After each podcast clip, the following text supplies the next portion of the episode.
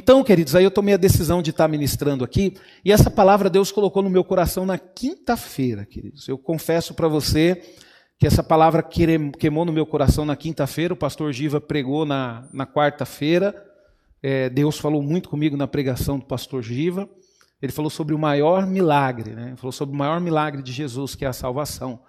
E aí, queridos, eu meditando naquela palavra, na quinta-feira eu acordei com com essa frase, queridos, vivendo o milagre da salvação. Porque a salvação, queridos, ela tem alguns processos. Não é só levantar a mão, aceitar Jesus, você está salvo, vai para o céu, continua fazendo o que você quer, né? Não, não funciona. A gente vê alguns pregadores jovens aí na internet falando isso, né? Falando que nós somos iguais a Jesus, que nós temos o mesmo direito de Jesus, queridos. Espera aí, não é bem assim, não. A gente precisa ler a Bíblia, a gente precisa conhecer a palavra de Deus, para a gente poder entender, queridos, que as coisas não funcionam dessa forma. Que nós, queridos, assim como Jesus teve que passar por um processo quando ele, quando ele estava aqui, nós também precisamos passar por um processo. E nós temos que olhar para Jesus como exemplo. Não significa que nós vamos conseguir fazer como Jesus, porque, queridos, ninguém aqui conseguiu fazer como Jesus e nem consegue fazer como Jesus. Porque Jesus, queridos, ele tem todo um diferencial. Ele é filho legítimo, queridos. Nós somos adotados através dele. Nós somos criaturas de Deus que, através de Jesus, nos tornamos filhos de Deus. Nós somos adotados por Deus. Deus ele escolheu, queridos, nos transformar de simples criaturas para filhos. Olha só para você ver que excelência é isso nosso Deus, queridos. Se nós analisarmos a palavra de Deus, nós vamos ver, queridos, que nós temos, nós temos um, um, papel no reino de Deus, nós temos uma função diante de Deus. E nós somos filhos adotivos. E graças a quem? Graças a Jesus. Então nós nunca, queridos, devemos nos colocar na mesma posição de Jesus. E o processo que Jesus passou, queridos, foi o processo da salvação. Jesus ele se manteve firme para quê? Para nos dar a salvação, porque ele já tinha convicção da salvação dele, porque ele sabia quem ele era, da onde que ele era. E Jesus nos ensinou o quê? A passarmos por um processo. Então, quando você conhece a Jesus, quando você entrega a sua vida para Jesus, você tem que estar disposto a viver uma vida, a viver a salvação, a viver o maior milagre de Jesus. Eu e você, queridos, todos que estão aqui na igreja, nós temos a opção de viver o milagre da salvação. Só que viver o milagre da salvação é uma opção. Só que se você quer viver o milagre da salvação, você precisa estar disposto para isso, porque não é do jeito que você quer. Mas nem passa longe do jeito que você quer. O milagre da salvação não é ser bonzinho, o milagre da salvação não é dar cesta básica para os outros, não, queridos, o milagre da salvação vai muito além disso. E nós vamos compreender um pouquinho sobre o milagre da salvação. Porque na hora que eu comecei a escrever, queridos, que eu comecei a ler, que eu comecei a falar, eu falei: Senhor, mas a Bíblia toda fala sobre o milagre da salvação. Quem sou eu, Senhor, para poder pegar isso e falar num único culto? Nem que eu quisesse falar em todo o meu tempo de vida que eu jamais. Aí o Senhor ele foi me dando algumas porções. Ele foi me dando algumas porções durante o dia e a última porção ele me deu aqui de manhã quando eu cheguei aqui na sala, queridos. Então, nós, queridos, precisamos viver o milagre da salvação. Só que você precisa ter consciência. A partir do momento que você decide viver o milagre da salvação, como a salvação ela veio através de Cristo Jesus, não através de nós mesmos, a primeira coisa que nós precisamos entender, a partir do momento que você decide viver o milagre da salvação, acaba as suas vontades. Se você não entender isso, você não vai conseguir viver o milagre da salvação. Abra sua Bíblia em Malaquias, capítulo, nós vamos ler Malaquias capítulo 4. Nós vamos ler do verso 1 até o 6, queridos. O último capítulo do Velho Testamento. Vocês estão lendo a Bíblia? Tem um grupinho bom aí que está lendo a Bíblia aí, a gente tem conversado bastante aí, é e é impressionante, né, quando a gente quando a gente lê a Bíblia, né? Eu recebi uma mensagem essa semana, fala: "Pastor, eu tô naquela parte lá que fala das leis, aí fala dos filhos desobedientes". Aí eu falei: "Aí, você percebeu como você está errado?" Por isso que a gente precisa ler a Bíblia, queridos. A gente precisa pegar a informação da fonte. Né, pastor? Às vezes vê a gente pregando aqui, é uma benção, mas você precisa ir direto na fonte. Você tem acesso à fonte. Para que ficar esperando domingo para poder ouvir? Para que ficar esperando a noite para poder ouvir a palavra? Você tem a fonte, queridos. É só pegar e ler. Ela vai falar com você, a Bíblia fala com você. A palavra de Deus, em Malaquias capítulo 4, a partir do verso 1, diz assim: Pois eis que vem um dia e arde como fornalha, todos os soberbos e todos os que cometem perversidades serão como restolho. O dia que vem os abrasará, diz o Senhor dos Exércitos, de sorte que não lhes deixará nem raiz e nem ramos. Mas, olha só, queridos, para vós outros que temeis o meu nome, nascerá o sol da justiça, trazendo salvação nas suas asas. Saireis e saltareis como os bezerros soltos das estrebarias. Pisareis os perversos, porque se fartarão cinzas debaixo das plantas dos vossos pés. Naquele dia que preparei, diz o Senhor dos Exércitos: Lembrai-vos da lei de Moisés, meu servo, o qual lhe escrevi em Horebe, para que todo Israel, a saber o estatuto e juízo, eis que eu vos enviarei. Olha a profecia, queridos. Deus falando direto tá? Os dois aqui últimos versículos do Velho Testamento. Eis que eu vos enviarei o profeta Elias, antes que venha o grande e terrível dia do Senhor. Ele converterá o coração dos pais aos filhos e o coração dos filhos aos seus pais, para que eu não venha e fira a terra com maldição. Presta atenção, queridos o último versículo que veio.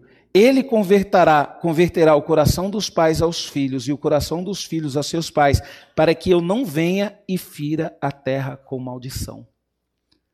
Você sabe por que, que essa terra ainda não está totalmente maldita, queridos? E olha só para você ver, um simples vírus fez o que fez com a humanidade.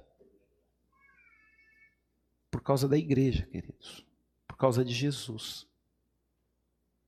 É Jesus, queridos, é eu e você que impede Deus de ferir a terra com maldição. Por quê, pastor? Porque a terra merece. E muito. Tem gente que não gosta que eu falo isso. Mas é normal, queridos.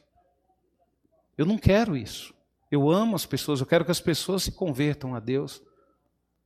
Tem muita gente boa lá fora, queridos. Queridos, tem muita gente boa que não serve a Deus lá fora, que precisa vir para a igreja, que precisa se comprometer com Cristo. Só que nós temos que entender o seguinte, queridos: a terra só não está sendo ferida com a maldição por causa da igreja, por causa de mim e por causa de você. Por isso que nós não devemos nos esconder. Por isso que nós devemos aparecer. E aparecer em todo canto, queridos. Sabe? Nós precisamos aparecer, mas não com a nossa razão, porque a nossa razão termina até a pontinha do nosso nariz. Nós devemos aparecer com a razão daquele que nos salvou, que é Cristo. Que é Cristo. Amém, queridos? Então, queridos, em, em, último, em sua última palavra no Velho Testamento, Deus usa Malaquias para nos avisar sobre uma grande oportunidade, queridos sobre uma grande oportunidade que Ele mesmo nos dará. Olha só o verso 2: Mas para vós outros que temei o meu nome, nascerá o sol da justiça, trazendo salvação nas suas asas. Então, queridos, você vê que Deus, Ele promete duas coisas aqui, queridos, que é a justiça e a salvação, que é aquilo que a igreja mais anseia, queridos. Quando você se converte ao Senhor Jesus e você decide viver uma vida honesta para Ele, decide se comprometer com Ele, o que você mais anseia, querido, o que você mais deseja, queridos, é a justiça e a salvação. Porque você é justo com as pessoas. E se você é justo com as pessoas, você exige aquilo que é de direito teu, que as pessoas sejam justas com você. Você acha, queridos, que nós ficamos felizes, que nem roubaram o carro do nosso irmão aqui na frente da igreja, nós estávamos aqui trabalhando. Queridos, sem injustiça, queridos. A gente trabalha para conquistar um bem, aí vem aí uns marginais, de uma hora para outra, pega e leva embora, queridos. Isso, isso é injustiça, a gente não gosta disso, a gente fica chateado com isso. Mas nós vivemos num mundo injusto. Mas Deus, queridos, Ele promete para nós justiça. E eu estava conversando com, com o Irineu, o Irineu está tranquilo. E o Irineu falou bem assim: não, pastor, eu creio que eu sirvo um Deus de justiça. Se Deus permitiu isso, glória a Deus. Mas que Ele vai agir com justiça, vai. E é isso que nós temos que crer, queridos. É isso que nós temos que crer. E essa salvação que fala aqui, queridos, nós vamos, nós vamos falar sobre três palavras que na Bíblia normalmente é aplicado aqui no português a palavra salvação. Mas quando você pega ela, por exemplo, essa salvação que está aqui no Velho Testamento está em hebraico. Você vai ver que é diferente e no Novo Testamento também, é, para usar a palavra salvação, eles usam em duas palavras gregas. São palavras, queridas, mais ou menos parecidas, mas têm pequenas diferentes diferença. E se Jesus resolveu usar uma palavra para falar uma coisa e outra palavra para poder falar outra, outra, outra frase, então nós temos que prestar atenção e ver que Jesus ele quer mostrar alguma coisa para nós. Então, quando Deus falou aqui dessa salvação, aqui em Malaquias capítulo 4, verso 2, queridos, a palavra em hebraico está aqui, é marpe. Se lê MARP, né? Se escreve em hebraico, totalmente diferente lá, eu não sei escrever. Mas se lê MARP. MARP, querido, se, se, significa o quê? Saúde, recuperação e cura. Você está com medo do coronavírus? Deus ele prometeu para gente a salvação. Tem gente, queridos, que acha que a salvação ela vai acontecer quando a gente for para o céu. A salvação ela vai se concluir quando a gente for para o céu. Mas nós, queridos, podemos viver e temos que viver o milagre da salvação. Porque quando Deus prometeu através do profeta Malaquias, querido, sobre a salvação aqui no verso 2, mas para vós outros que temeis o meu nome, nascerá o sol da justiça, trazendo a salvação nas suas asas, saltareis, ó, saireis e saltareis como bezerro solto da estrebaria. Deus está prometendo algo, queridos, que nós vamos viver aqui, que nós podemos viver aqui. Porque o povo de Israel estava preso no pecado. O povo de Israel estava preso na lei, queridos, e a lei não é algo ruim. Pelo amor de Deus, queridos, não entenda isso. A lei é algo bom, nós precisamos conhecer a lei de Deus. Nós precisamos saber o que Deus ordenou com que o povo de Israel fizesse. Nós precisamos aprender com a lei. A lei, queridos, é algo bom. Nós não devemos falar mal da lei. Nós não devemos abrir a nossa boca, queridos, para falar bem assim, não, mas agora eu vivo na época da graça. Nós não podemos rejeitar a lei, porque nem Jesus rejeitou a lei. Nós temos que abrir o nosso olho e usar a lei de Deus como correção para as nossas vidas, porque o mesmo Deus, queridos, que deu a lei para o povo de Israel, é o mesmo Deus que nós servimos. Então a lei tem que ser uma referência boa para mim e para você. Se Deus falou que nós temos que obedecer os nossos pais, é bom e nós temos que fazer. Se Deus falou que nós temos que ser justos, é bom, nós temos que ser justos. Se Deus falou que nós temos que julgar com sabedoria, quando Deus dá a lei para os juízes, Deus fala bem assim: ó, não é para julgar o pobre diferente do rico, porque você tem dó dele, é para julgar da mesma forma. Se Deus fala que nós temos que ser justo, nós temos que ter justo. Pastor, por que você está falando isso? Porque o problema seu é que você tem muita dó das pessoas, viu? Aí você fala, pastor, sério? É, porque é o mesmo problema meu, queridos. Eu só sofro por causa disso. Eu só sofro por causa disso. Não podemos ter dó, queridos. Eu não gosto que ninguém tenha dó de mim. Se chegar para mim e falar bem assim, ah, pastor, eu vou te ajudar porque eu estou com dó do senhor, me deixa sozinho, pelo amor de Deus. Se você vai me ajudar porque você gosta de mim, porque você está perto de, de, mim, porque você se importa comigo, estamos juntos. Agora, porque está com dó de mim, não. Ah, eu só estou na igreja porque eu tenho dó do pastor Rubens, então vai embora. Porque eu não quero ninguém que tenha dó de mim perto de mim, queridos. Nós temos que parar com isso. Eu estava conversando com, com o pastor Silvio essa semana, e o pastor Silvio ele tem o Arthur, o Arthur, o Arthur, o menininho dele tem acho que nove anos. E o menininho é baterista na igreja. Ele toca bateria, né? Aí disse que o menininho chegou para ele, pai, o senhor vai para a igreja hoje? Aí ele falou, vou. Aí disse que o Arthur chegou, e quem que vai estar tá lá para te ajudar no louvor? Ah, vai estar tá fulano, ciclano. Aí ele falou: É, pai, eu acho que eu vou, porque eu estou com dó do senhor. Aí o pastor Silvio falou: Então você não vai, você vai ficar em casa. Você não tem que ter dó de mim, não. Tá? Agora, se você for para louvar a Deus, para buscar o Senhor, aí você vai. Agora, se está com dó de mim, não, fica em casa. E está certo, queridos. Está certo. E se nós percebemos e lemos a palavra de Deus, queridos, Deus não tem dó de ninguém, viu? Deus não age da forma que nós agimos. Então não adianta você aprontar, você sem ser vergonha, aprontar e depois chorar lá. Oh Senhor, me perdoa, queridos. Não adianta, Deus não cai no seu teatrinho. Ele sabe que vai, você vai sair dali e vai continuar pecando. Ele não cai no seu teatrinho, isso é teatro, Deus não cai. O pastor pode cair, porque o pastor Rubens tem dó. A sua mãe e seu pai pode cair na sua conversa furada, porque tem dó de você. Mas, queridos, Deus não. Deus sabe o que tem dentro do seu coração. Deus sabe a essência que está aí dentro. Deus sabe o que vai sair se espremer o ser. E Deus não tem dó, queridos. Aí você vem com aquela conversa, é, pastor, eu busco a Deus, mas eu sofro tanto. Não busca Deus, queridos, não busca. Você me desculpa, mas você não busca.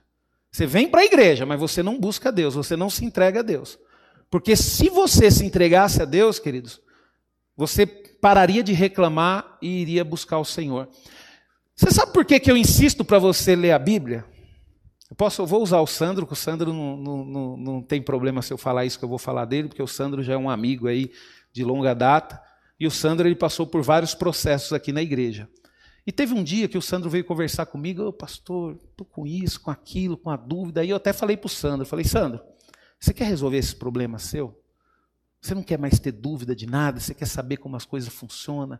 Aí ele falou, eu quero, pastor. E o Sandro, toda vez, né, Sandro, você vinha conversar comigo, ô oh, pastor, né, pô, pastor, estou sentindo isso, sentindo aquilo e tal, e a gente conversava direto, né, Sandro?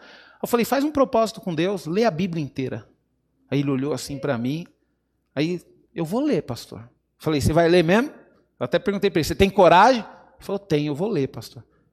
Aí o Sandro pegou a Bíblia inteira e começou a ler. Começou a ler. Aí ele parou de vir conversar comigo e falar do sentimento dele. Ele começou a vir conversar comigo e falar sobre a Bíblia.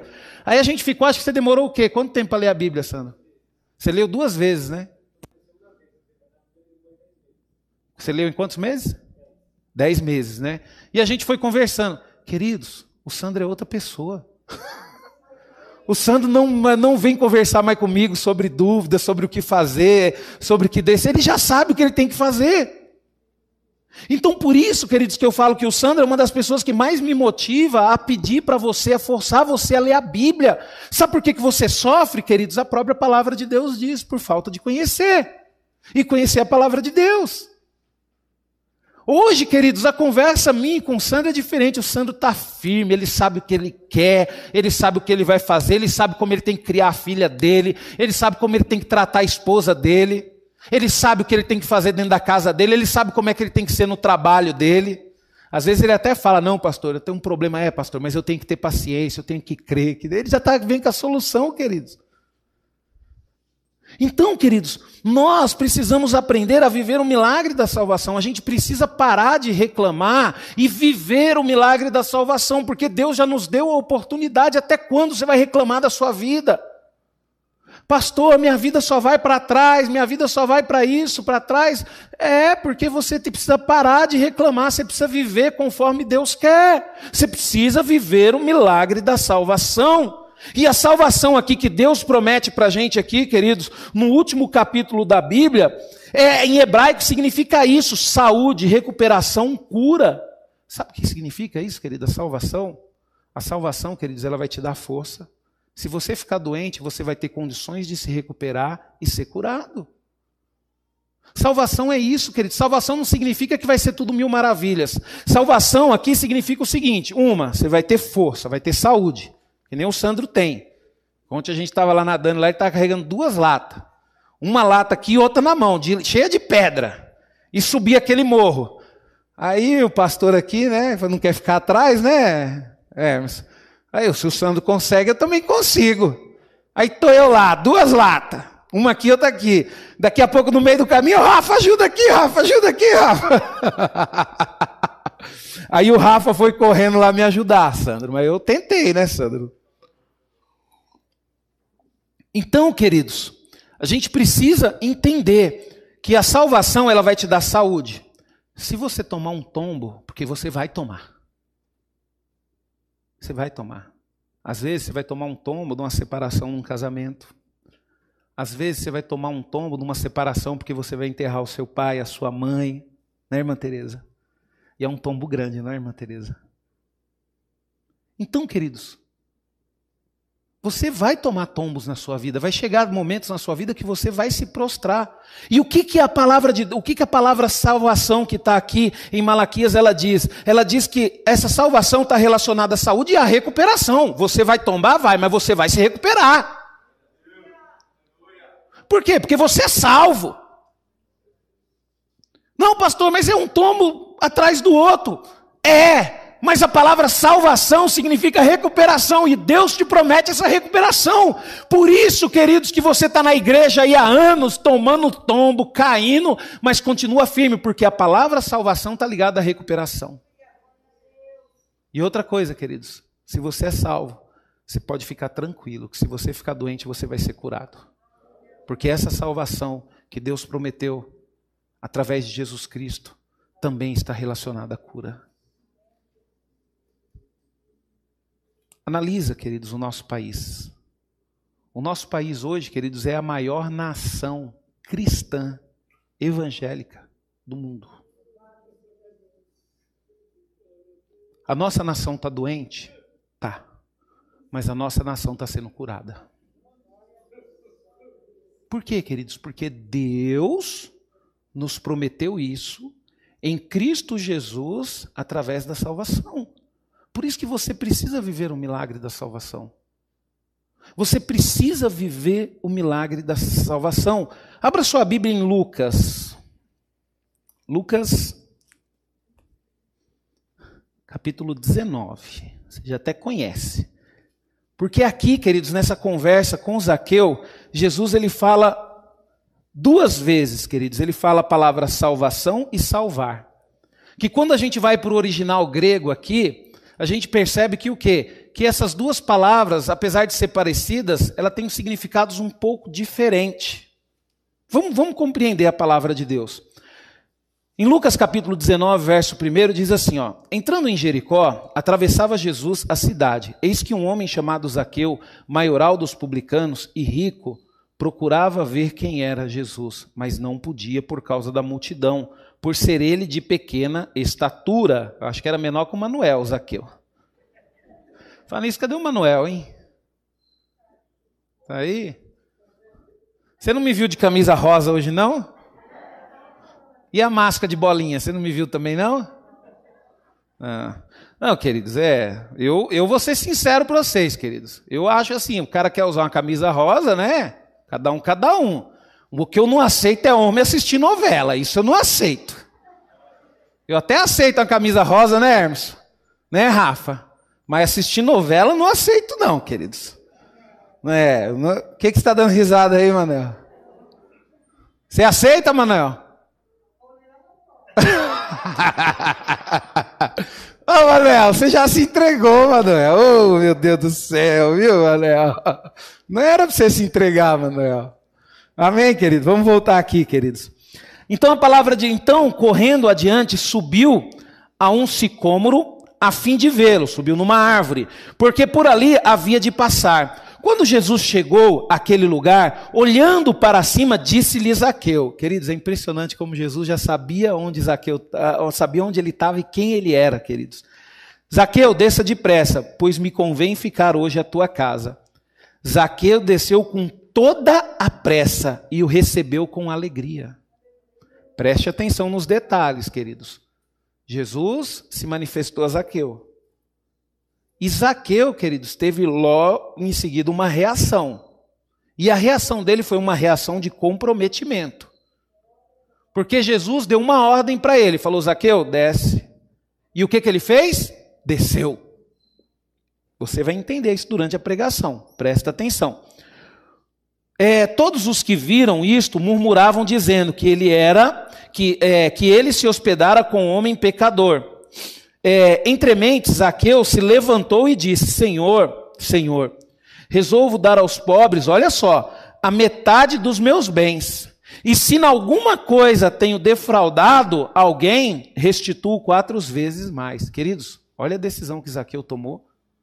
Só a presença de Jesus fez ele tomar essa decisão.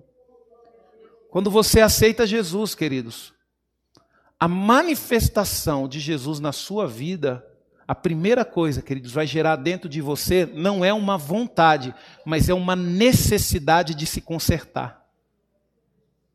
Zaqueu ele teve necessidade de se consertar diante de Deus, porque ele sabia quem ele era, pecador. O maior problema, queridos, é as pessoas não reconhecer os seus erros, achar que são santos.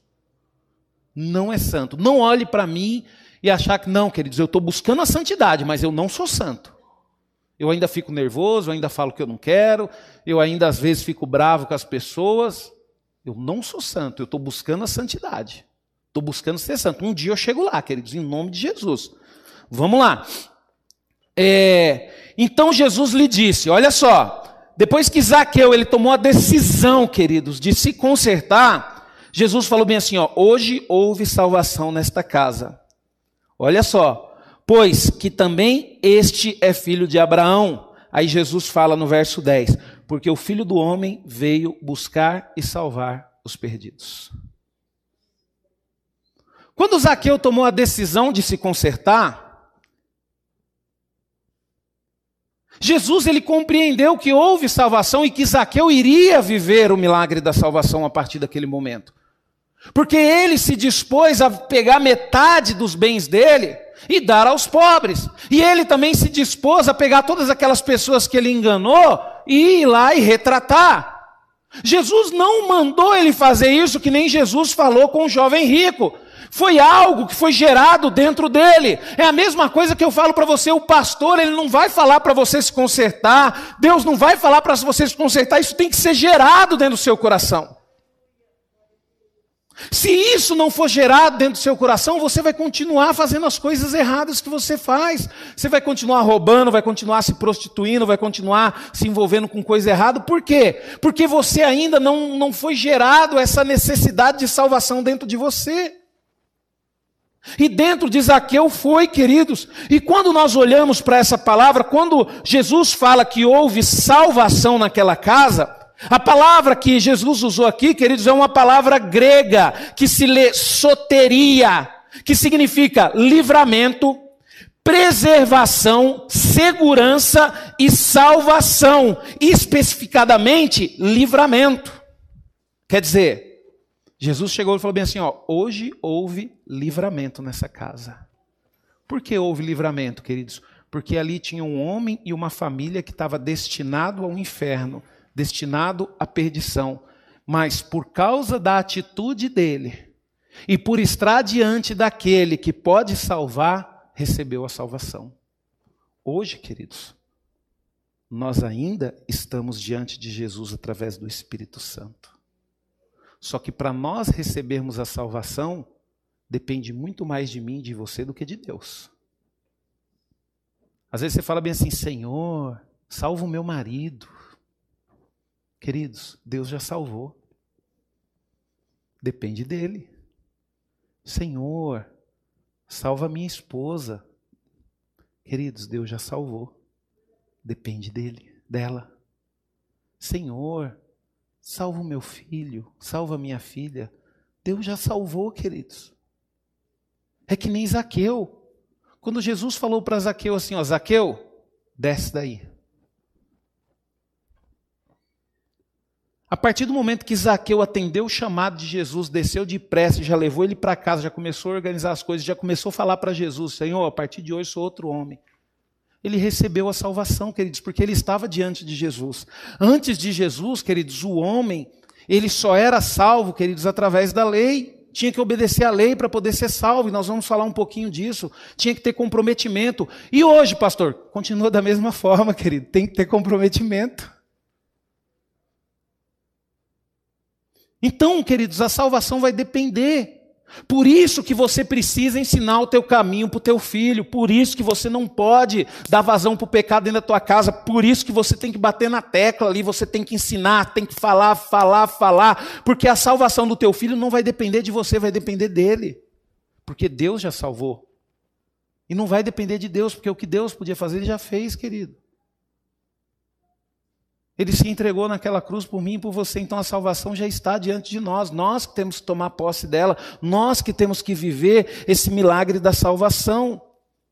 E se você vê aqui no verso 10, quando Jesus ele fala que o filho do homem veio para salvar, queridos, a palavra que ele usou aqui, queridos, é um pouquinho mais detalhada. Ele não usou aqui uma palavra derivada de soteria, ele usou uma palavra que significa soso.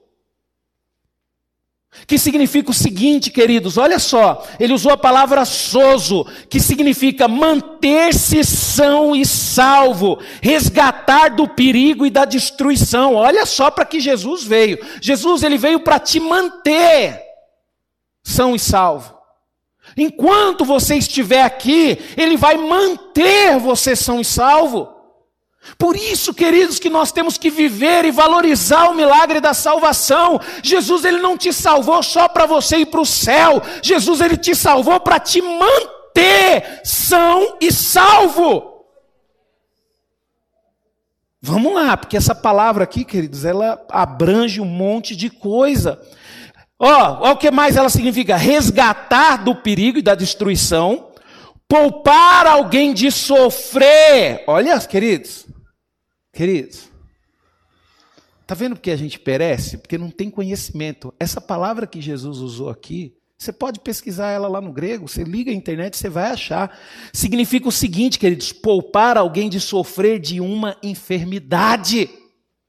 Você pode até pegar a enfermidade, mas Deus vai poupar o sofrimento de você. Eu creio. Eu creio, queridos. Porque é esse Deus que eu sirvo, é aquele Deus que tem poder para cuidar de mim e cuidar de você.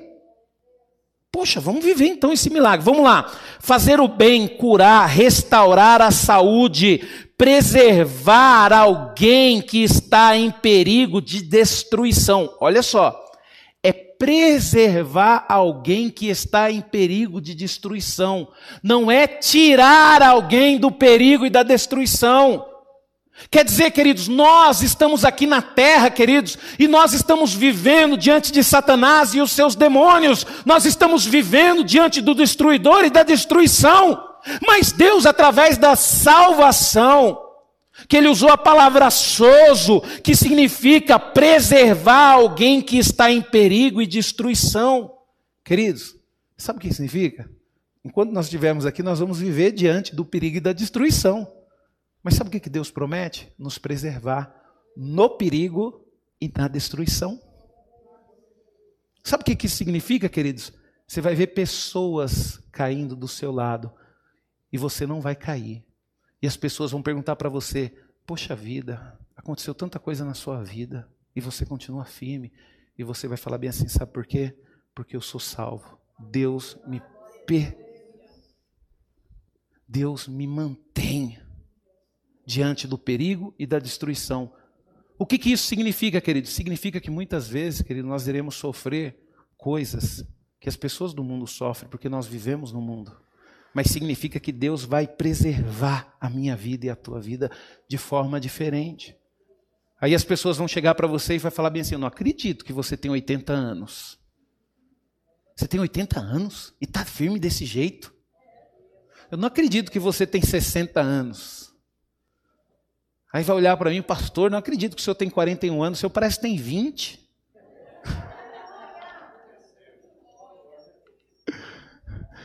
Com 20. Ô, Sandro, quantos anos você tem, Sandro? É, eu, eu tenho que. Eu, o meu objetivo vai ser subir com aquelas duas latas ainda, viu? Porque o Sandro está quase a mesma idade aí, né, Sandro? Ó, mas o Sandro parece ter menos mesmo, hein, Sandro? Eu achava que você, achava que você tinha uns menos aí, né? Rapaz, 39 já mesmo? Poxa vida, hein? Então, queridos, olha só, queridos, isso é o que significa. Preservar alguém de estar em perigo da destruição, salvar, resgatar das trevas. A salvação aqui, querido, significa resgatar das trevas. E eu e você, queridos, temos que ter consciência que Deus nos resgatou das trevas. E a maior tristeza que eu tenho no meu coração, queridos, é ver pessoas que vivem na luz e querem ir para as trevas.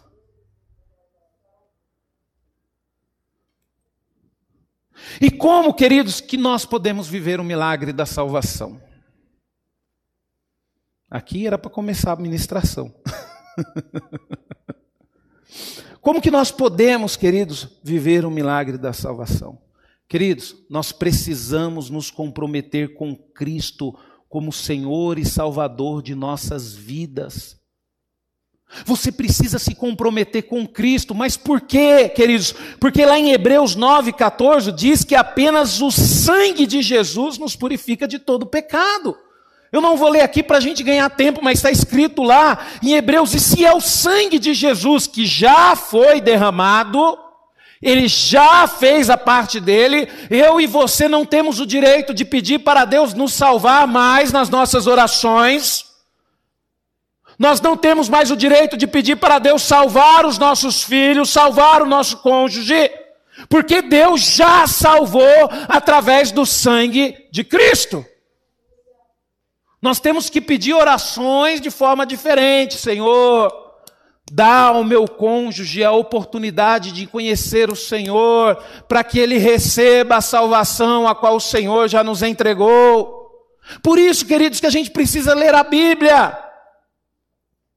Porque infelizmente, queridos, nós, muitas pessoas, eu louvo a Deus, queridos, que graças ao Senhor bom Deus. Desde o início da minha conversão, eu tive alimento sólido com o pastor Orides. Pastor Orides sempre nos ensinou a verdade, sempre pregou a verdade. Doa quem doer, mas pastor Orides falava o que tinha que falar. Mas eu tenho amigos, queridos, que não fizeram parte do ministério do pastor Orides, e eu vejo, queridos, o quanto essas pessoas são enganadas porque não conhecem a Jesus. Pastor, tem 10 anos que eu oro pela salvação do meu marido. Ué, mas Deus já salvou ele. Ele precisa tomar posse. Pastor, eu estou olhando pela salvação do meu filho. Ué, mas Deus já salvou ele. Precisa tomar posse. A gente tem que começar a criar estratégias diferentes, queridos. Tem coisas que nós temos que fazer. Tem coisas que nós temos que correr atrás, queridos. Às vezes, queridos, o seu problema é que você só está orando, mas você não é um testemunho vivo dentro da sua casa. Às vezes você só está orando pelos seus filhos, mas você não é autoridade viva dentro da sua casa. Então nós temos que começar a ter estratégia diferente. Espera aí, o meu marido vai se converter. A palavra de Deus diz que a mulher santa santifica o seu marido e eu vou ser um testemunho vivo dentro da minha casa, e eu vou levar Cristo para dentro da minha casa, e o meu marido vai ficar impressionado com Cristo na minha vida, e ele vai se entregar a Jesus. Aí sim, queridos. Aí você pode ter certeza que Deus, para te abençoar, Ele não vai abrir, Ele vai escancarar as portas do céu. Ele vai te dar sabedoria, Ele vai te dar estratégia. Por quê? Porque você vai estar lutando com as armas corretas. Agora não adianta nada. Você vem na igreja, Aí chega em casa, só briga, só discute. Chega lá, coitado do marido, esqueceu a toalha no, no, em cima da cama. Às vezes as mulheres não param para pensar. Não é só o seu marido, é todos. E se é todos, é porque é algo que Deus fez na cabeça do homem que não permite ele fazer isso. Então o seu problema não é com, o seu marido, é com Deus. Vai falar com Deus.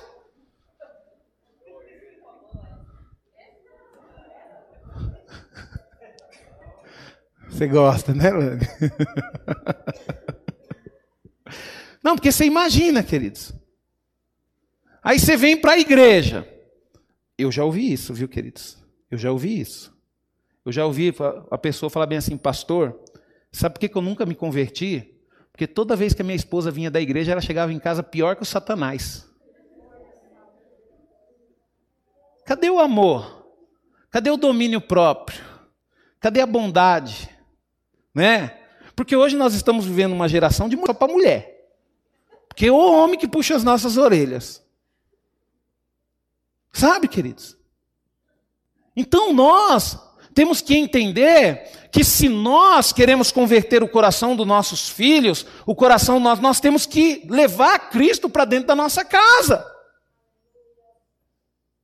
Então com o marido é diferente.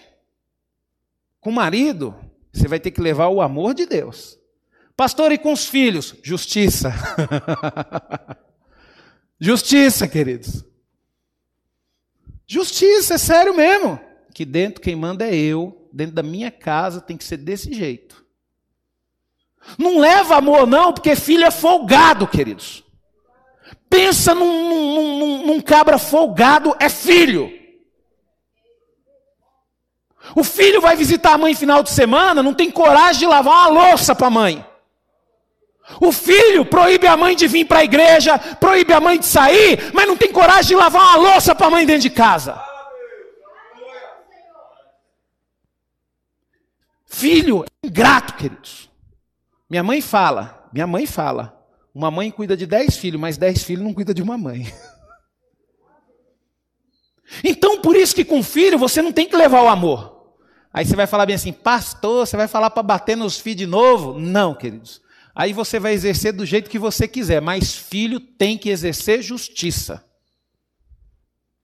Se seu filho não aprender a respeitar a autoridade dentro da sua casa, que é onde ele vai ter toda a referência que ele vai usar para a vida dele, seu filho nunca vai aprender a respeitar a autoridade lá fora. E seu filho vai sofrer a vida inteira. Então, queridos, nós temos que nos comprometer com Cristo. Se você for ler a palavra de Deus em João, também 11, 25, 26, você vai ver que ele é o único que tem o poder da vida. E por que, que ele é o único que tem o poder da vida? Porque ele entregou a vida dele. E sendo Deus, queridos, é lógico que isso não está na Bíblia. Mas a gente tem que analisar Jesus como filho de Deus, queridos, não como um ser humano normal. Queridos, a força que Jesus teve para poder aguentar tudo que ele aguentou, queridos. E ficar vivo para morrer na cruz, queridos. Quando a gente analisa o sofrimento de Cristo, queridos, a gente vê que realmente Cristo era o Filho de Deus, é o Filho de Deus. Então ele entregou, queridos, uma vida, mas não foi uma vida qualquer, ele entregou uma vida que honrou o Pai, uma vida limpa, íntegra, reta. Por isso que ele tem o poder da vida. Por isso que não adianta nenhum homem querer se comparar a Jesus. Por exemplo, eu, se eu falar bem assim, ah, eu vou me comparar a Jesus, vou entregar a minha vida. Que é isso, queridos? Que valor tem a minha vida perto da vida de Jesus? Nenhum, então nós não temos o direito de querer entregar a nossa vida para a salvação de outros, porque o único que dá a salvação é Cristo. Então, se você quer entregar a sua vida, entrega ela para Cristo, entrega ela para Jesus. Então, queridos, quando você decide viver o milagre da salvação, você tem que se comprometer. Pastor, e como tem que ser esse comprometimento, queridos? Queridos, é o seguinte: isso a gente precisa aprender aqui. Servir a Deus não é de qualquer jeito. Se você quer servir a Deus e acha que você tem o direito de fazer as coisas que o diabo gosta, você não está servindo a Deus. Fique bem claro que você é um servo do diabo. Porque quando você decide servir a Deus, você se compromete com Ele e a sua vida é dele e para Ele. E você não aceita mais as obras das trevas na sua vida, porque você sai de um estado frio e vai para um estado quente. Porque pessoas que dizem servir a Deus, mas faz aquilo que o diabo gosta, aquilo que o mundo gosta, é morno. E o que, que a palavra de Deus diz que ele vai fazer com os mornos? Vomitar, queridos. Quer dizer, é nojento. Uma pessoa que vem para a igreja e fica fletando com as coisas do mundo diante de Deus, sabe o que, que é? Você é uma pessoa nojenta. Deus olha para você, queridos, que nem aquela barata quando está no chão saindo aquele negocinho branco. Deus tem nojo de você, porque você não tem compromisso com Ele porque você não se entrega para Ele, você fica fletando, fica fazendo as coisas para agradar a sua carne. Deus vai te vomitar. Ou então que nem aquele ratinho, né, Leneu, que a gente mata a historinha, a cabecinha dele lá, né? Você não tem medo, querido. Ou vai dizer que você tem medo de rato, você tem nojo. Né? Né, Lani? Você já matou uns ratos, Lani, ou não? Barata. Aí quando você pisa nela, o que você faz para jogar ela no lixo? É. Não, vamos, vamos ver uma mulher, né, Nilson? Se fosse homem, a gente já. Né? Manuel, quando você mata uma barata, como é que você pega ela para jogar no lixo, Manuel? Hã? Aí, o homem pega na antena. Você pega o que, Lani? Vai lá, pega um rolo de papel higiênico, né? Pega um rolo inteiro para dar um. Tem que dar uma barreira de proteção, né? Aí cria uma barreira de proteção desse tamanho. Aí você vai sem olhar, né? É isso que Deus fala, queridos, que Ele tem daquelas pessoas que se dizem cristão, mas na verdade a essência está no mundo. Deus tem nojo. Pastor, mas é nojento. É, eu estou falando de uma forma que você entende, querido, mas eu acredito que ainda é mais nojento do que isso. Eu acredito que é mais, porque eu acho que o nojento, queridos, é aquilo que você não tem nem coragem de limpar. Aquilo é tão nojento que você fala, eu não consigo nem colocar a mão nisso. Eu tenho que chamar algum especialista para poder fazer essa limpeza. Então, queridos, nós tem que, temos que entender que, ó, se você quer viver o milagre da salvação, o seu comprometimento tem que ser a ponto de renunciar à sua vida e tudo que você ama. Você está disposto a renunciar à sua vida e tudo que você ama? Não. Então o reino dos céus não pertence a você. Pastor, mas é difícil entrar no reino do céu. É, lógico que é difícil. Você acha que para entrar no reino de céu é só levantar a mãozinha e aceitar Jesus e já está dentro? O reino de Deus é para os valentes. O reino de Deus é para aqueles que têm coragem de renunciar ao pecado e renunciar à sua vida. O reino de Deus é para aqueles que têm coragem de falar: hoje não vivo mais eu, mas Cristo vive em mim. O reino de Deus, queridos, é para esse tipo de homem aqui, ó. Vamos lá em Gênesis. Gênesis capítulo 12, rapidinho. Gênesis capítulo 12, verso 1, 4. E daqui a e a gente já pula para Gênesis 22. Vamos lá. Olha só. Você tem que estar disposto a isso, viu? Se você quer viver o milagre da salvação. Se você não tiver. Pastor, por que você está pregando duro desse jeito? Porque é o seguinte, querido: se você não quer viver o milagre de salvação, você só vai me dar dor de cabeça na igreja. E além de só querer me dar dor de cabeça, você vai dar dor de cabeça para os irmãos.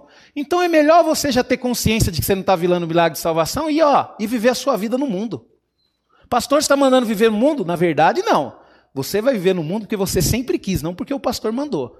Mas você é tão sem vergonha, tão pilantra, que você vai colocar a culpa no pastor. Você nunca vai ter coragem de assumir. Porque quem está no reino de Deus tem um princípio de coragem. E o primeiro ato é assumir os seus erros. Agora, quem é covarde, quem não tem coragem de servir a Deus, fica colocando, eu não vou para a igreja porque minha mãe pega no meu pé. Você não vai porque tu é um sem vergonha. Eu não vou para a igreja porque eu não gosto muito das pessoas que tem lá. Você está vindo para a igreja servindo a Deus por causa das pessoas, queridos? Vamos lá. Vamos voltar à palavra aqui. A palavra de Deus diz assim: Ora, disse o Senhor a Abraão: saia da tua terra, da tua parentela, da casa de teu pai, e vai para a terra que te mostrarei. De ti farei uma grande nação, e te abençoarei, e te engrandecerei o nome. Se tu uma bênção, abençoarei os que te abençoam, e amaldiçoarei os que te amaldiçoarem. Em ti serão benditas todas as famílias da terra. Deus estava afim de fazer uma grande nação, mas ele escolheu um homem que tinha coragem de se comprometer com ele. E por causa desse compromisso, até hoje o povo de, o povo de Deus é abençoado. Se você hoje tomar a decisão e ter coragem de se comprometer com Deus, até mil gerações suas vai ser abençoado por causa da sua decisão, por causa da sua coragem. Pastor, aí todo mundo sabe que Abraão saiu, né? E olha que ele nem sabia para onde ia. Ele nem sabia. É a mesma situação da igreja, queridos. Você sabe para onde você vai. Você vai para a terra que Deus te mostrar, que eu te mostrarei. Você vai para o céu, mas você não sabe como é que é o céu. Olha só para você ver como que a gente vai ligando o chamado de Deus, a igreja, a gente vai ligando as coisas. Só que o comprometimento de Abraão, olha só que ponto chegou o comprometimento de Abraão. Vai lá em Gênesis, um pouquinho para frente, no capítulo 22. Apenas o verso 1 e 3. Diz assim, ó.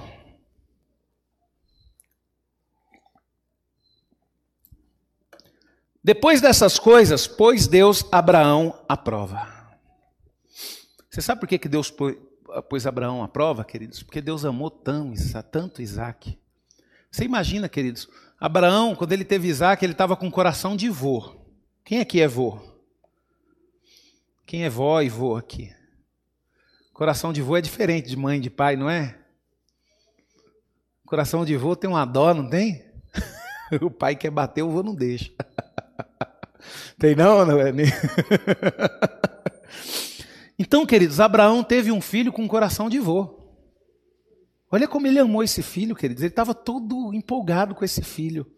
Aí vamos lá, depois dessas coisas, pôs Deus Abraão à prova e lhe disse: Abraão, este lhe respondeu: Eis-me aqui. Acrescentou Deus: Toma teu filho, teu único filho Isaque, a quem amas, e vai-te à terra de Moriá, oferecendo ali em holocausto sobre um dos montes que eu te mostrarei. Verso 3: Levantou-se, pois, Abraão de madrugada, e tendo preparado o seu jumento, tomou consigo dois dos seus servos e a Isaque. Seu filho rachou lenha para o holocausto e foi para o lugar que Deus lhe havia indicado. É esse o nível de comprometimento que Deus quer de você. Deus, queridos, ele pediu Isaac para Abraão não porque ele queria ver Abraão sanguinário sacrificar o seu filho, não. Porque ele queria deixar, queridos, como exemplo Abraão para o povo dele, para mim, para você. Deus queria deixar ele como exemplo vivo para ver a forma que Deus quer que eu e você venhamos nos comprometer com Ele. Se você não está disposto a abrir mão de tudo que você tem, de tudo que você ama por Deus, você não vai conseguir alcançar o reino dele. É isso que Deus quer, queridos. Pastor, nós vivemos na época da graça, mas Deus é o mesmo Deus da época de Abraão. Calma que nós vamos chegar no Novo Testamento. Acho que vai dar tempo, não, mas a gente pode pegar uma, uma próxima etapa para poder falar, falar disso. Então, queridos, Abraão, ele foi provado, queridos, e aprovado, ele entregou tudo.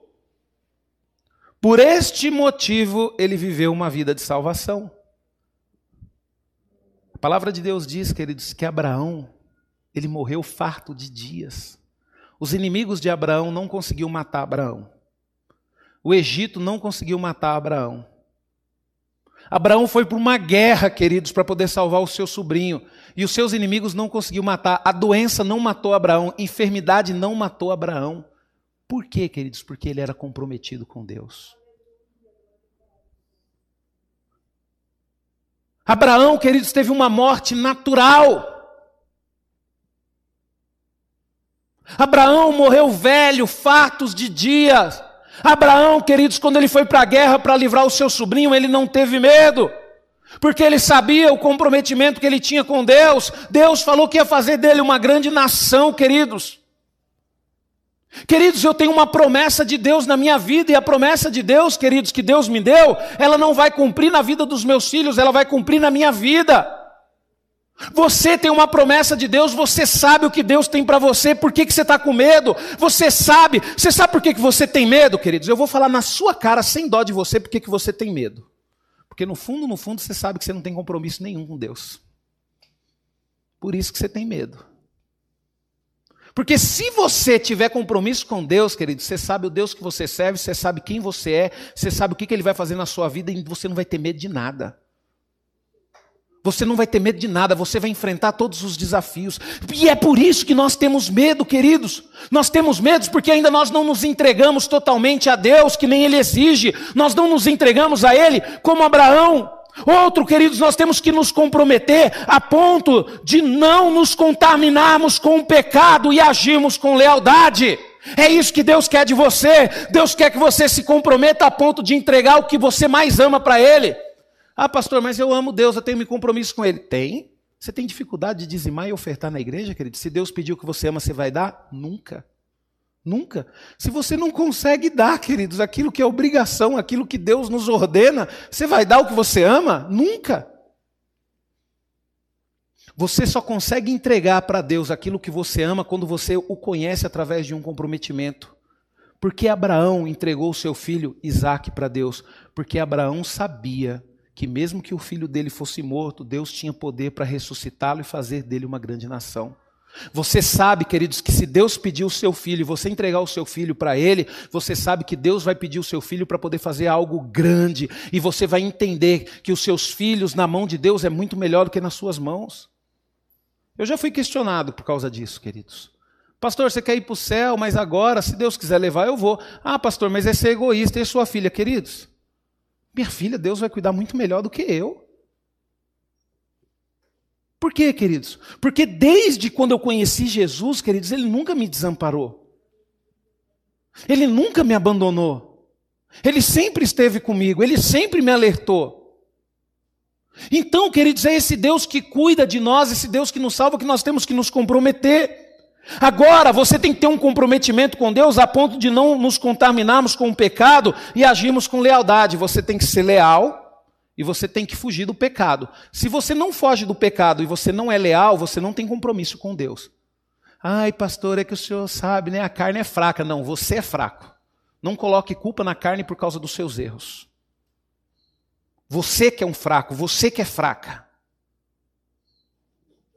Queridos, eu vou falar isso aqui, mas eu não vou falar para me engrandecer, não. Ontem eu até falei com os homens brincando lá. Eu, quando fui conversar com o meu sogro, eu falo isso, queridos, e eu falo um negócio para você, queridos. Como eu tenho orgulho disso na minha vida. Eu não orgulho, queridos, do, sabe, das coisas que eu tenho, eu não me orgulho dos diplomas que eu tenho, isso aí não me traz orgulho nenhum, queridos. Eu tenho orgulho, queridos, de ter honrado uma pessoa que eu amei, que minha esposa amou, que não está mais conosco, que é o meu sogro. Eu lembro que quando eu comecei a namorar com a minha esposa, eu cheguei para o meu sogro e falei para ele: Ó, o senhor pode ficar tranquilo, que eu não vou relar a mão na sua filha enquanto nós não casarmos.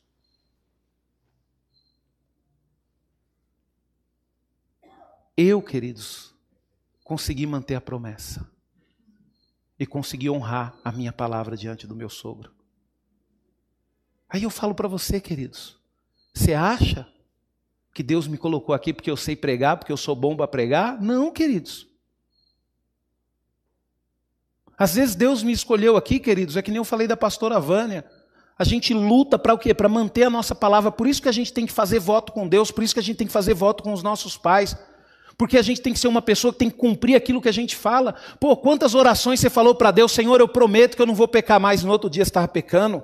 Você tem que ser uma pessoa de palavra, você tem que ser um comprometimento. Pastor, mas aonde que nós temos um exemplo desse de comprometimento a ponto de não nos contaminarmos com o pecado e agirmos com lealdade? Você precisa ser leal. Você precisa ser leal ao seu cônjuge, você precisa ser leal aos seus filhos, você precisa ser leal aos seus pais. Se você fala uma coisa para os seus pais, cumpra. Porque se você é uma pessoa desleal, se você acha que você está falando uma coisa com seu pai, ah, pai, eu vou para tal lugar, e não vai, você está sendo desleal, você não tem comprometimento com Deus. Nós podemos ver isso na vida de José. E por causa do seu comprometimento e da sua lealdade, José se tornou, queridos, o governador de todo o Egito. Ah, é, pastor? E onde está tá provado? Queridos, eu não vou abrir aqui porque nós já não temos mais tempo, mas você pode ler lá Gênesis 39, capítulo 7 a 9. José, quando ele foi ali tentado pela mulher de Potifar, duas coisas, queridos, o impediram de ter relacionamento com aquela mulher. Primeira, a lealdade que ele tinha ao marido dela. Primeira, a lealdade que ele tinha ao marido dela. Segundo, o temor que ele tinha a Deus. Por isso, queridos, que José se tornou o governador do Egito. Pastor, a minha vida não vai para frente porque você não tem lealdade, porque você não tem compromisso, porque você faz tudo do jeito que você quer. E o que, que vai acontecer? Deus não participa da sua vida, porque quando Deus participa da sua vida, queridos, você só decola, você só voa. Porque Deus ele fala bem assim: Poxa, eu preciso abençoar. Deus ele fala bem assim: puxa, eu, eu, preciso abençoar o Sandro. O Sandro é leal comigo. Eu, eu, preciso, eu preciso fazer alguma coisa por ele. Eu, eu preciso fazer. Ele é leal. Ele tem compromisso comigo. Querido, você já se colocou no lugar de Deus? Já? Você já foi ousado o suficiente para se colocar no lugar de Deus? Pensa comigo. Vamos, vamos pensar. Tem uma pessoa ali, vamos supor que você seja Deus. Aí a pessoa está ali, Senhor, abençoa meu trabalho, Senhor, que eu seja próspero nessa empresa. E Deus só ouvindo. Ô oh, Senhor, me abençoe. Aí Deus olha para você, você só pensa em você, você é um egoísta, você é um mentiroso, sem vergonha. Você não consegue nem ser fiel nos dízimos, nas ofertas. Sabe? Você não consegue nem ser fiel à sua esposa, sua esposa não sabe como você ganha, seu marido não sabe quanto você ganha. Sabe, você não tem lealdade a ninguém. É uma oportunidade de ganhar dinheiro, custe o que custar, engano todo mundo. Eu pergunto para você, você abençoaria uma pessoa assim? E eu acredito que Deus também não. Eu acredito, eu não sei, porque Deus é Deus, Ele abençoa quem Ele quiser, Ele faz o que Ele quiser. Quem sou eu para achar o que Ele abençoa, o que Ele não abençoa? Eu estou trazendo aqui uma decisão ao pensamento humano, não ao pensamento de Deus, porque eu não estou nem perto de chegar lá, queridos. Eu estou analisando isso com a minha humanidade. Eu não abençoaria. Mas a palavra de Deus diz que Deus ele sonda os corações, né? E ele conhece o futuro, ele sabe. Pode ser que hoje você não venha ser nada, mas ele sabe o que você vai ser amanhã. E aí eu mudo um pouco a pergunta. Se você soubesse que mesmo hoje sem vergonha, eu amanhã ia dar alguma coisa boa, ia fazer alguma coisa boa, provavelmente, querido, você poderia até me abençoar. Então, queridos, a gente tem, precisa ter comprometimento com Deus. Sabe, queridos, a gente tem que ter um comprometimento inabalável com Cristo. Aí eu ia chegar no Novo Testamento. Eu estou resumindo aqui para a gente poder ganhar tempo. Aí eu ia chegar, queridos, aqui nesse comprometimento inabalável com Cristo. E eu ia usar a vida de Estevão, queridos, para falar que ele não teve medo de confrontar o fanatismo e a teimosia dos líderes judeus. Que está lá em Atos, capítulo 7, do 51 ao 53. Quando eles iam julgar Estevão, Estevão, ele estava com oportunidade ali, queridos, de tentar convencer os líderes a não ser morto. Mas, Jude... Mas Estevão, queridos, ele teve ali o compromisso de defender a palavra de Deus e mostrar o erro para aqueles líderes judeus na cara dele. Era esse o comprometimento que ele tinha. E nós precisamos aprender a fazer isso, queridos. A gente precisa aprender a mostrar a, hipocrisia na cara das pessoas.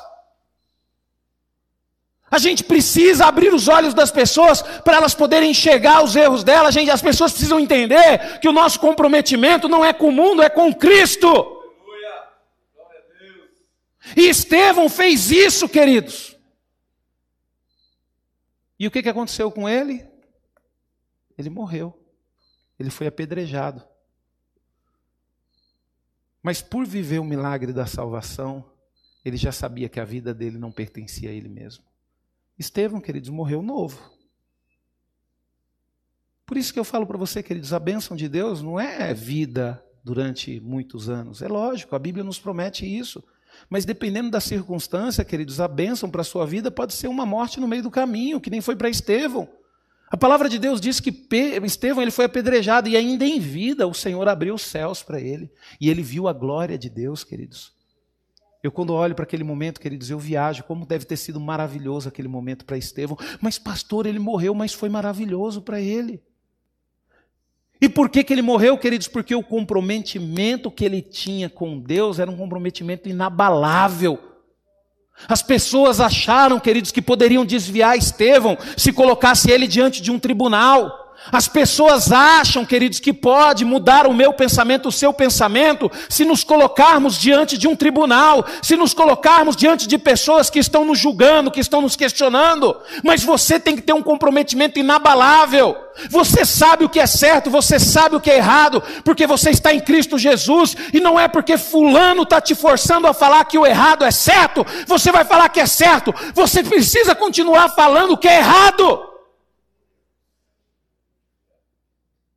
O ser humano é especialista nisso, queridos. O ser humano é especialista nisso. Principalmente quando você está à frente. Por exemplo, você está lá numa empresa, é, é, é batata, sempre você é líder numa empresa. Trabalhei como supervisor de produção, responsável por muitas pessoas. As pessoas, às vezes, queridos, elas se reúnem para quê? Para tentar te manipular, fazer o que elas querem. Aí as pessoas, não, vamos nos reunir aqui, vamos conversar lá com o Rubens lá, porque está errado, ele não pode agir dessa forma. Aí as pessoas tentam. Só que aí, como Deus dá sabedoria, você percebe na hora, você fala, não, vai continuar do mesmo jeito.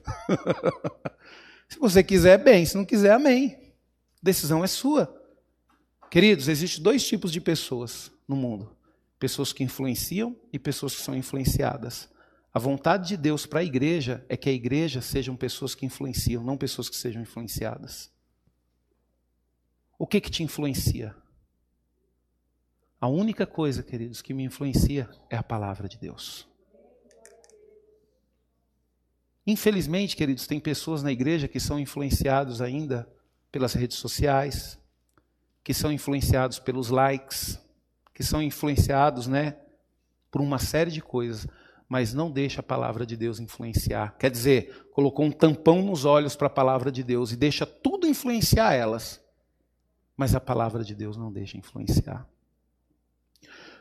Quando decidimos, queridos, nos comprometer verdadeiramente com Cristo, vivemos no seu amor de forma inabalável, como Paulo escreveu em Romanos 8. Essa eu quero ler, queridos para nós encerrarmos. Romanos 8, verso 35 ao 39.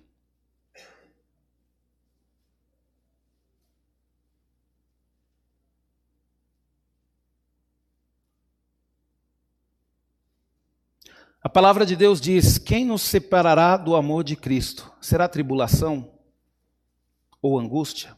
ou perseguição, ou fome, ou nudez, ou perigo, ou espada, como está escrito, por amor de ti somos entregue à morte o dia todo. Fomos considerados como ovelhas para o matadouro. Essa é a verdadeira palavra de Deus, queridos. A palavra de Deus não é bênção que estão prometendo e vendendo aí, não. A palavra de Deus, queridos, é essa: por amor de ti, por amor de ti, somos entregues à morte o dia todo. Você está disposto a se entregar à morte todos os dias? Queridos, ainda que você morra, se o propósito de Deus for que você viva, você vai viver, porque Ele é o dono da vida. E a palavra de Deus continua aqui no verso 37. Em todas essas coisas, porém, somos mais que vencedores por meio daquele que nos amou. Porque eu estou bem certo de que nem a morte, nem a vida, nem os anjos, nem os principados, nem as coisas do presente, nem do porvir, nem os poderes, nem as alturas, nem a profundidade, nem qualquer outra criatura poderá separar-nos do amor de Deus que está em Cristo Jesus, nosso Senhor. O escritor desta carta, queridos, ele escreve uma carta para Timóteo e ele fala, queridos, que ele combateu o bom combate. Deixa eu abrir aqui, você não precisa abrir, porque o meu está rapidinho, está marcado aqui. Em 2 Timóteo 4, 6, 8. Paulo diz assim, ó, quanto a mim, estou sendo já oferecido por libação, e o tempo da minha partida é chegado. Combati o bom combate, completei a carreira, guardei a fé. Já agora a coroa da justiça me está guardada, a qual o Senhor reto juiz me dará naquele dia, e não somente a mim, mas também a todos quanto amam a sua vida. Queridos, quem se compromete com Cristo, queridos, não teme os acontecimentos futuros. Quem se compromete com Cristo, queridos, sabe o que Cristo representa para ele. E sabe, queridos, também o que você representa para Cristo. Você já parou para pensar o que você representa para Cristo? Paulo sabia o que ele representava para Cristo. Paulo tinha convicção de que ele combateu o bom combate, por isso que ele diz isso. É a mesma coisa, queridos, quando você se compromete num relacionamento.